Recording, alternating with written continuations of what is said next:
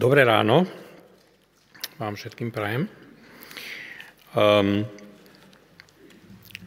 v Porte vydávame takú sériu veľkých životopisov a moja sestra Svetlanka um, navrhovala tú, tú, tú, tú grafiku pre tie knihy a na predsádky tých veľkých životopisov navrhla rukopisy tých ľudí, o ktorých tie životopisy sú. A tak sa v Luterovom životopise objavil rukopis jeho hradu prepevného, v Luisovom životopise sa objavila jeho list Nobelovmu výboru, keď je nominoval Tolkiena na Nobelovú cenu za literatúru.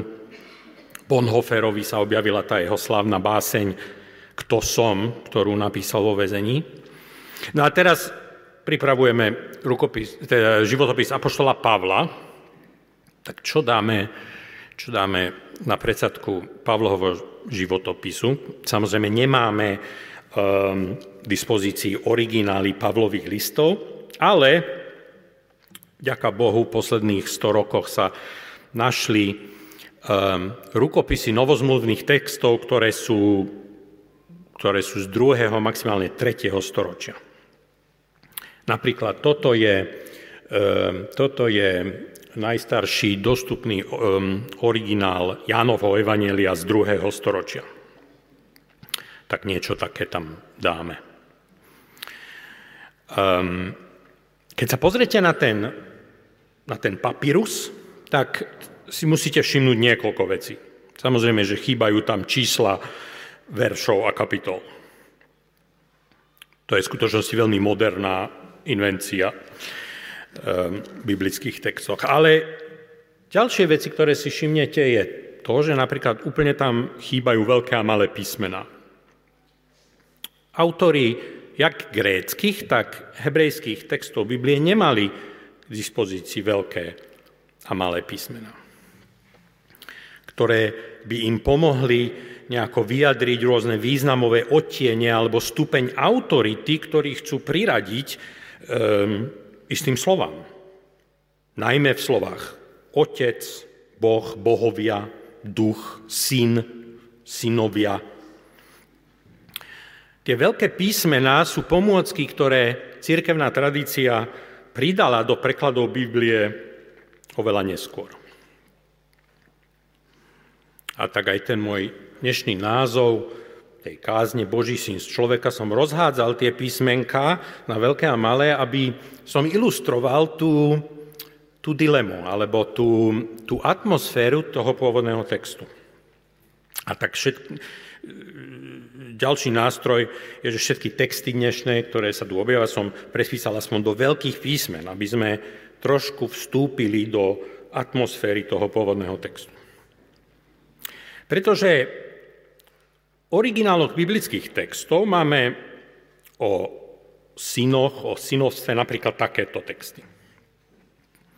Toto hovorí hospodin. Izrael je môj prvorodený syn. Alebo žalmista o Dávidovi naš, vklada Pánu Bohu do, do, e, do úst tieto slova. Našiel som svojho služobníka Dávida, bude ma vzývať. Ty si môj Boh, môj otec. Ustanovím ho za môjho prvorodeného syna. Alebo iný žalm hovorí ešte niečo možno metúcejšie. Boh sa postavil v zhromažení bohov. Povedal, bohovia ste, všetci ste synmi Najvyššieho. Tento mnohovýznamový starozumluvný jazyk o božích synoch sa však neskôr zaostril okolo osoby Ježiša Nazareckého. Marek nám rozpráva, ako prišiel Ježiš z Gazalejského Nazareta a Jan ho pokrstil. A z nebies zaznel hlas, ty si môj milovaný syn. Alebo Matúš, Ježiš sa opýtal, a vy ma za koho pokladáte? Šimon Peter odpovedal, ty si Kristus, syn živého Boha. Alebo stotník, ktorý pod krížom stál nedaleko, a keď Ježiš vydýchol, tak stotník vyhlásil, naozaj, tento človek bol Boží syn. Takéto a množstvo ďalších vyhlásení a, a textov písali pôvodne najprv starozmluvní a potom novozmluvní autory do kontextu kultúry, kde napríklad dennodenne ľudia brali do rúk napríklad toto. Rímsky denár s obrahom císara Tiberia na jednej strane a latinským, názvom, na, latinským nápisom syn Boha na druhej strane. Pretože Tiberius bol synom císara Augusta, ktorý bol vyhlásený za Boha. Mimochodom, toto bol s najväčšou pravdepodobnosťou peniaz, ktorý si pán Ježiš vypýtal, keď povedal, dajte Bohu, čo je Božie a cisárovi, čo je cisárovo. Takže tie novozmluvné texty boli písané a tí autory um, a samotný Ježišov príbeh sa odohral do sveta, ktorý bol veľmi komplexný aj z hľadiska rozmýšľania, porozumenia toho, že kto je Boh a kto je Boží syn. A my dneska tie známe texty, ktoré, ktoré čítame ako texty o, o Trojici, čítame s istou takou e, samozrejmosťou a môže sa nám zdať zvláštne, že, že církvi trvalo 300 rokov, kým dospela k nejakým um, vyznaniam viery, v ktorých, uh, v ktorých tú tému nejakým spôsobom pomenovala, ale teda buďme voči ním milosrdní, pretože žili vo veľmi uh, komplikovanom a mnohovýznavovom svete. Aj v našom zbore, v tomto zbore bol dôraz na to, že Ježiš bol naozaj Boží syn, jednou z najdôležitejších vecí, ktoré sa nám, aj mne, rodičia, kazatelia a iní vedúci snažili odovzdať. A to bola dôležitá reakcia nielen na bezbožný marxizmus okolo nás, ale aj na liberálne smery v teológii na konci 19. storočia. Ale pamätám si, že ako malý som bol zmetený z e, titulu Syn človeka, ktorý na mňa z biblických textov vyskakoval znova a znova. V skutočnosti Ježiš sa v evanieliách identifikuje so synom človeka oveľa častejšie ako s Božím synom, alebo otcovým synom. A niekto mi to raz vysvetlil tak, že syn človeka, to je len také poetické označenie pána Ježiša v písme, a že tým sa naozaj myslí, že Ježiš bol Boží syn. Veľmi metúce. Nie? Dnešné zamyslenie o Ježišovi ako o druhej osobe Božskej trojice bolo pre mňa príležitosťou zahlbiť sa do druhého listu Jánovho. A v každom komentári k Jánovým listom sa dočítate o jeho boji proti hereze gnosticizmu, ale keď som neskôr po tom detskom zmetení pochopil, čo bol problém gnózy, bol som prekvapený. Veď najdôležitejšie je, že Ježiš bol Boží syn, že bol Boh. Čo nám potom, či bol popri tom aj človekom? Gnosticizmus bolo myšlienkové hnutie veľmi duchovných ľudí. Veľmi sa starali o posmrtnú spásu svojich duší. Boli to neoplatonisti a tento hmotný svet vnímali ako naprosto nedôležitý, nedokonalý, naprosto hriešný, len ako tieň nebeskej, nehmotnej a čisto duchovnej sféry ideálnych foriem a bohov alebo boha. Gnosticizmus v kresťanskej verzii v 2. a 3. storočí vyznieval nejak takto. To, o čo v živote ide, je spasenie našich duší, aby sme unikli z väzenia hriešných tiel a dostali sa do nehmotného, dokonalého neba, keď zomrieme. A Ježiš bol Boží syn, ktorý nám prišiel ukázať cestu do toho neba. Mnohým ľuďom toto neznie ako nejaká hrozná hereza. Možno preto, že gnosticizmus sa do kresťanstva dostával znovu a znovu a vždy akoby cez zadné dvierka dobre mienených hnutí duchovnej obnovy, obnovy a prísneho oddelenia od tohto hriešného, skazeného sveta. Najprv monastické hnutie a potom kresťanský mysticizmus a v nedávnejšej minulosti aj pietizmus. Prečo proti gnosticizmu Ján tak bojoval? Tak poďme v našom texte druhého z listu Jánovho odzadu. Jan končí vyhlásením, že každý, kto zachádza ďalej a neostáva v Kristovom učení, nemá Boha. Kto zostáva v tom učení, má otca aj syna. Jan upozorňuje, že je možné nemať otca aj syna. Že nejakým spôsobom nám môže uniknúť, hádam to najdôležitejšie. Mať vzťah s otcom aj synom.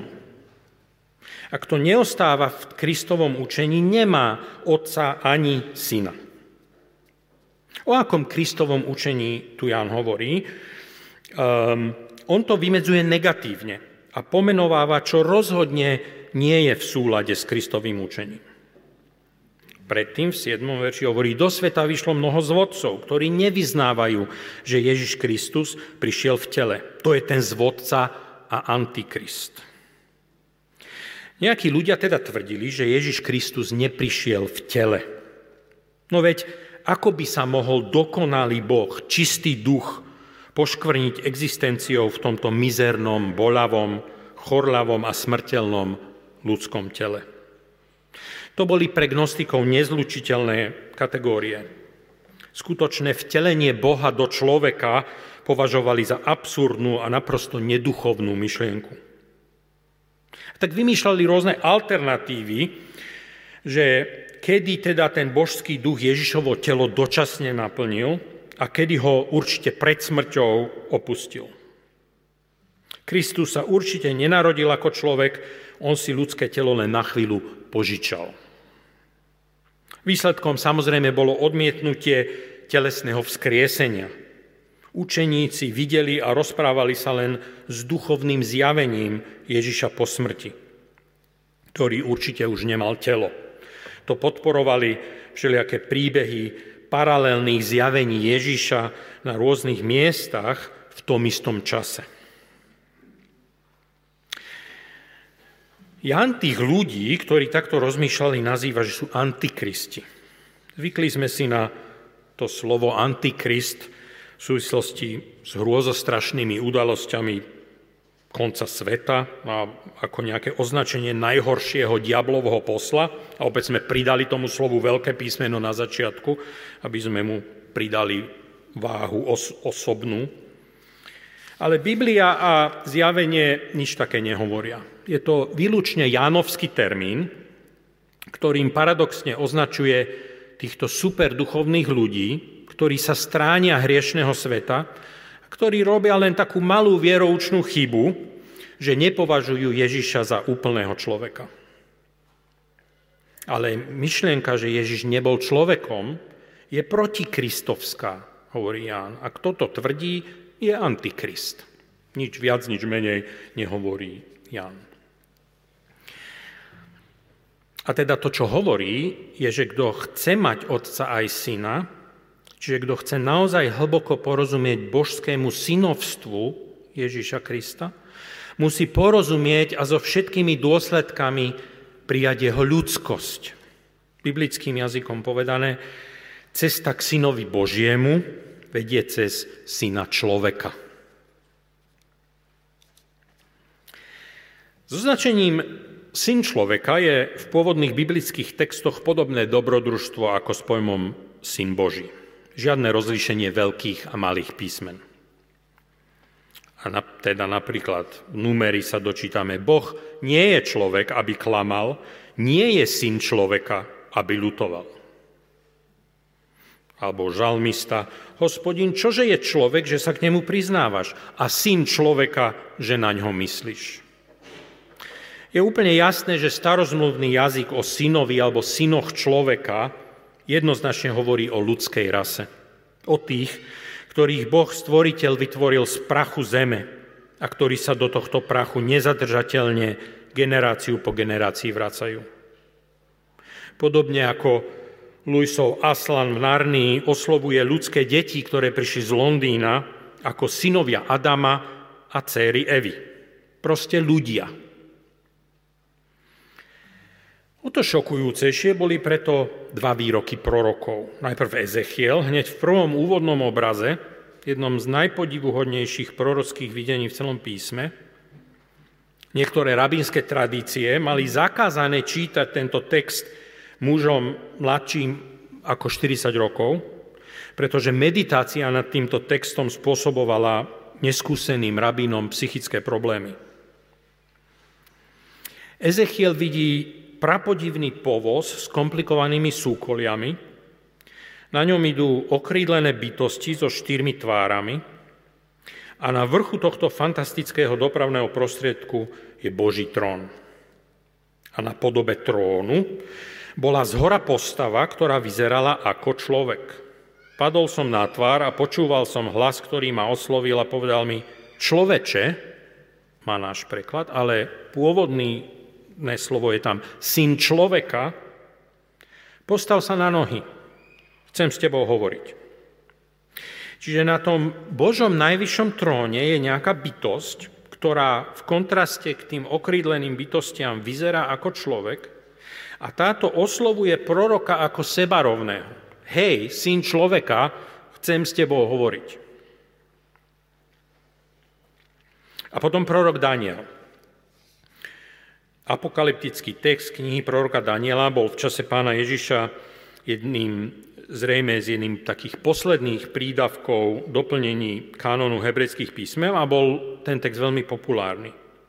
A Daniel mal tiež bizárne videnie, v ktorom vidí štyri šelmy, ktoré vedú rúhavé reči, navzájom sa požierajú, až nakoniec posledná najhoršia šelma je usmrtená. A Daniel pokračuje takto. V nočnom videní som videl, s nebeskými oblakmi prichádzal kto si ako syn človeka. Priblížil sa až k odvekému, priviedli ho pred neho. Bola mu odovzdaná moc a sláva i kráľovstvo, aby mu slúžili ľudia každého národa i jazyka. Jeho moc je väčšiná, nikdy nepominie. A jeho kráľovstvo nebude, jeho kráľovstvo nebude nikdy zničené. Pre tieto veci som sa ja, Daniel, rozrušil a videnia, ktoré mi prešli hlavou, ma vyľakali. Nedivu, že sa Daniel vylakal. Večná moc nad týmto svetom bude daná obyčajnému človeku? Áno, to bol pôvodný Boží zámer pri stvorení sveta. Tento svet dal stvoriteľ človeku, aby nad ním vládol. Ale táto vláda už dávno nie je väčná a nepominutelná. Je poznačená skazou, rozkladom, korupciou a smrťou. Biblicky povedané hriechom. Ako môže dať Boh vládu človeku, ktorý je len prach a v prach sa obráti? Iba, že by to bol človek, ktorý by nejak zvíťazil nad rozkladom, skazenosťou a smrťou. Vráťme sa teda k Jánovmu textu. Všimnime si, že čo hovorí po varovaní pred tými antikristami, ktorí odmietajú plnú Ježišovú ľudskosť. Hovorí, Dávajte si pozor, aby ste nestratili to, na čom ste pracovali, ale aby ste dostali úplnú odmenu. Zase ten jazyk odmien a dedičstva, o ktorom som hovoril pri uvažovaní nad farmármi a staviteľmi pred pár týždňami z 1. Korintianom. Keď sa vystrašený Daniel dožaduje vysvetlenia svojho videnia, tak jeho sprievodca zrazu hovorí už nie v jednotnom čísle o synovi človeka, ale v množnom. Kráľovstvo, moc a vznešenosť kráľovstiev pod šírim nebom budú zverené ľudu svetých Najvyššieho. Veľmi sa mýlili a dodnes sa mýlia gnostici. Konečným Božím zámerom nie je oslobodenie čistých duší a vytrhnutie do oblačikového neba, ale konečné spojenie neba a zeme v novom stvorení, ktorému bude vládnuť Kristus, syn človeka spolu s jeho ľudom. Silným echom a potvrdením Ezechiela a Daniela je samozrejme kniha Zjavenia, ktorom syn človeka a nový Jeruzalém schádza z oblakov späť na zem, aby sa syn človeka tejto vlády ujal. Tak sa odzadu dostávame k úvodnej Jánovej výzve. A to je samozrejme jeho najväčšia téma – láska. A teraz ťa, pani, prosím, milujme sa navzájom. A to je láska, žiť podľa jeho prikázaní. A to prikázanie, ktoré ste počuli od začiatku, je, aby ste žili v láske. Prečo? No pretože do sveta vyšlo mnoho zvodcov a pokračuje tým upozornením o gnostikoch. Jan hovorí, že najlepšou prevenciou pred blúdnym učením gnostikov nie je nevyhnutne správne vyučovanie alebo formulovanie doktrín a poučiek, ale milovať sa navzájom. Pretože podstatou vtelenia, pretože to je podstata vtelenia, tak nastáva skutočné spojenie neba a zeme, ducha a hmoty. Láska je duch, ktorý sa stáva hmotou. Láska je cit, ktorý sa stáva činom. Láska je túžba, ktorá sa stáva hmatateľnou skutočnosťou. Stvorenie vesmíru a života v ňom bolo nevyhnutným dôsledkom výbuchu lásky medzi Otcom, Synom a Duchom pred všetkými vekmi. Vtelenie Boha do smrteľného človeka, Ježíša Nazareckého pred 2000 rokmi na zaprašenom okraji rímskej ríše a jeho seba obetujúci život a smrť na kríži bol nevyhnutný dôsledok lásky Boha k jeho stvoreniu. Keď spojíme Jánov evanieliový prolog o slove, ktoré sa stalo telom, a Ježišov rozhovor s Nikodémom, tak by sme mohli povedať to takto. Boh tak miloval svet, že slovo sa stalo telom. Boh sa stal v Ježišovi neoddeliteľnou súčasťou nášho hmotného sveta. Boh miloval ľudí tak, že sa stal jedným z nich. Pretože milovať niečo a niekoho znamená stávať sa tým niečím, vteliť sa do kože toho druhého, rozhodnúť sa žiť v jeho svete, niesť jeho kríž. Keď sa milujeme navzájom, vyťazíme v dôležitom vieroučnom zápase a ostávame v Kristovom učení. Pretože každým obetavým činom lásky, každým pohárom vody smednému, každou výmenou hygienických potrieb nevládnemu seniorovi, každým víkendom venovaným znudeným tínedžerom, každým požiadaním o odpustenie, keď sme nesplnili slub alebo vybuchli hnevom, každým kusnutím si do jazyka, keď máme dôvod niekoho skritizovať a odsúdiť, každým telefonátom osamelému človeku sa duch Kristov stáva telom. Vtedy budujeme chrám, kde nastáva spojenie neba a zeme. Tak sa nové Kristovo stvorenie prelamuje do nášho starého zaprašeného sveta. A teda samozrejme, najdokonalejším a totálne existenciálnym činom takéhoto prevtelenia do bolesti druhého človeka je položiť za neho vlastný život. A to je presne to, čo urobil Ježiš úplný syn Boha a úplný syn človeka, umierajúci na kríži za nás. Apologetické diskusie o Ježišovom božstve a o tom, že on je naozaj Boží syn, môžu byť niekedy takou, takým točením sa v bludnom kruhu. Presviečame sa, že on bol určite ten Boží syn, ale akú referenciu máme, keď Boha nikto nikdy nevidel? Niekedy sa to môže podobať takéto metafore. Je to, ako by sme mali pred sebou rôzne reprodukcie nejakého dávneho obrazu starého majstra a my obhajujeme jeden z nich, pretože ho namaloval sám syn starého majstra. Problém je, že originál nikto nikdy nevidel. Objavili sa však svetkovia, ktorí tvrdia, že obraz, ktorý namaloval syn, už nemá inú predlohu. To je ten originál. Iný neexistuje a nikdy neexistoval. A dokonca otec poslúžil synovi ako živý vzor toho mudrca, ktorý syn dostal za úlohu namalovať. Tým by sa diskusia zmenila a našou úlohou nie je obhajiť syna, Syn ako autor originálu nepotrebuje obhajobu. On namaloval portrét svojho otca a my ten portrét držíme v rukách. Takto nejak to videla poštol Pavel v liste Kolosanom. On je obraz neviditeľného Boha, prvorodený všetkého stvorenstva. Alebo aj list, autor listu Hebrejom. Boh v tých posledných dňoch prehovoril k nám v synovi, ktorého ustanovil za dediča všetkého a cez ktorého stvoril aj svet. A rovnako to samozrejme videl Ján, čím začína aj svoje evanelium. To slovo sa stalo telom a prebývalo medzi nami. My sme videli jeho slávu, akú má od otca len jednorodený syn. Metafora maliarovho syna je samozrejme len to, čo je metafora, ale umožňuje mi skončiť takou veselou príhodou. Možno ste zachytili taký tragikomický príbeh zo Španielska, keď nejaká verná a nadšená farníčka, amatérska maliarka, sa rozhodla opraviť starý ošarpaný obraz trpiaceho pána Ježiša v ich miestnom kostole.